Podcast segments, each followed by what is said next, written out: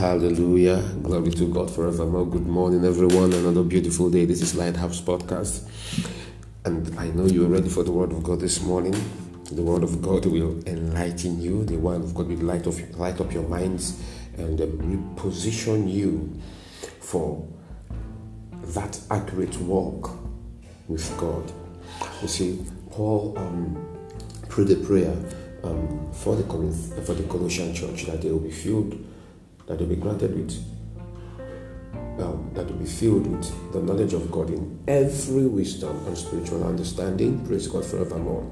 And the and to the end that they walk worthy of God, bearing fruits in every good work. Are you saying that bearing fruit in every good work and abounding in the knowledge of God? You see, bearing fruit in every good work. And this is what the word of God will do. This is what you getting filled in with the knowledge of His will will do for you. And you are not just you don't just know it, but you are able to actually put it together, fit them in together. Praise God. And this is what the word of God will do for you. So um, a life void of the knowledge of Christ is a life void of wisdom and is also a life void of fruitfulness. Praise God forevermore. And so let your hearts be open, receive the word of God as it comes to you, and also with the same inclination, be committed to walking in it. Hallelujah. Galatians chapter 2. Galatians chapter 2. Let me read from verse 1. Then, after 14 years, I went up again to Jerusalem with Barnabas and also took Titus with me and I went up by revelation and communicated to them that gospel which I preach among the, the Gentiles, but privately to those who were of reputation, lest by any means I might run or had run in vain. Yet not even Titus, who was with me, being a Greek, was compelled to be circumcised. Now, this, verse 4 And these occurred because of false brethren secretly brought in who came in by stealth to spy out our liberty which we have in Christ Jesus that they might bring us into bondage. Look at verse 5. To whom we did not yield submission even for one hour, that the truth of the gospel might continue with you. Now, the truth of the gospel can be can be lost and the simplest way to watch the truth of the gospel go into extinction or lose its um, its simplicity or its um, essence is to allow um, a perverted gospel to gain ground. Paul was so hard on this concerning those who try to bring them into bondage by um, infiltrating the law, he said they didn't yield submission even for an hour. They didn't give room for that perversion to be um, introduced into the church. Look, it is very difficult to hear the gospel in its um, serene and, uh, and pure delivery anywhere um, the perversion of the gospel has gained grounds. That is, you can't hear the gospel in its accurate representation anywhere a perverted message has gained ground. Now, look at Paul. See, we submit to authorities, we respect them, we honor the grace of God upon their lives. But we can never submit to their perversion of the gospel. And this is why we must not actually appraise men beyond what is written. And that's why Paul said that we did not give them, we did not yield submission, we did not give them any room to actually um, have the message hold grounds. Because the gospel loses its truth when um, any form of perversion is included in it. And it was on the same on the same ground that um, Paul had to withstand Peter before everyone in his defense of the purity of the gospel.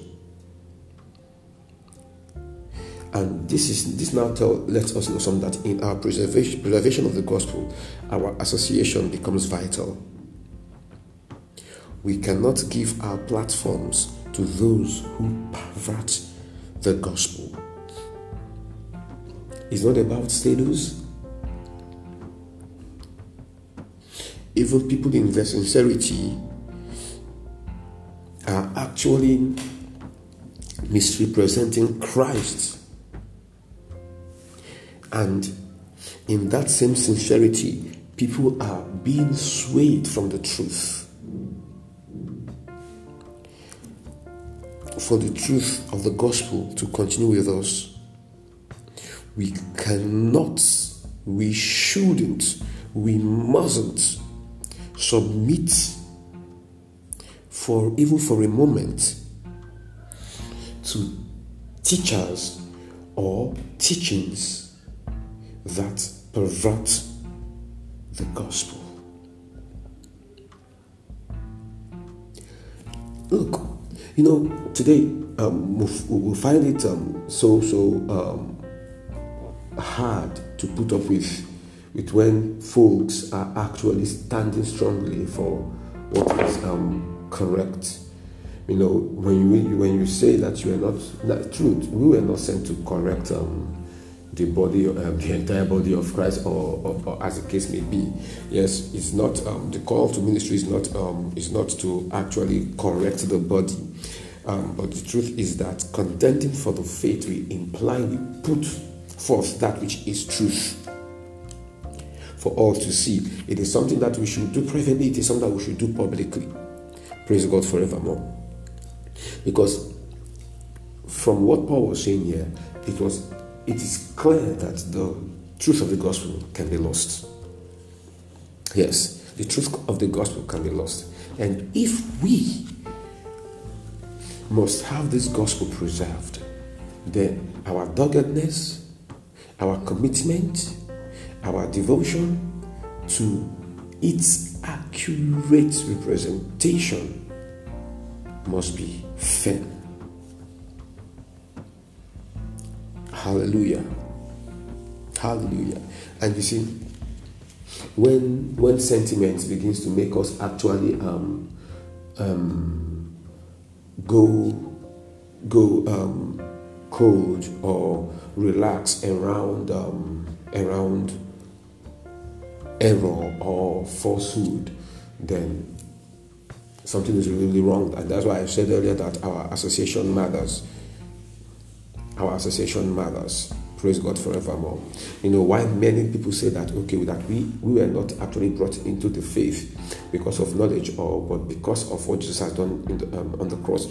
What Jesus had done on the cross was brought to you by knowledge. It was a knowing. Praise God. So a knowing made us believers. And that same knowing should actually inspire our work, should actually inspire our ministries, should actually inspire our devotion. So,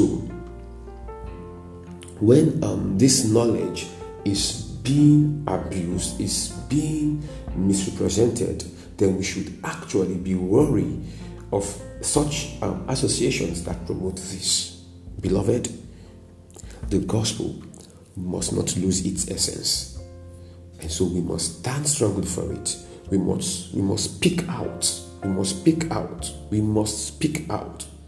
We must stand for the truth and consistently so, both in teaching, preaching, in, in, in, in our conduct, we must stand for the truth. It is all about Jesus being glorified. It's not about any man being glorified. Praise God forevermore. And I hope this meets you well this morning. And I'm praying for you that your heart for truth will be firm, stable, consistent, and that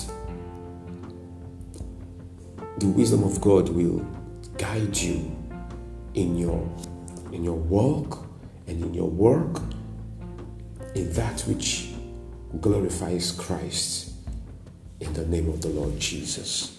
Amen. Amen. God has blessed you. It is still me, Pastor Chooks, the pastor of the Lighthouse Mission, Owerri, Imo State, Nigeria. Keep sharing, keep following, keep listening, and to have a wonderful day. God bless you.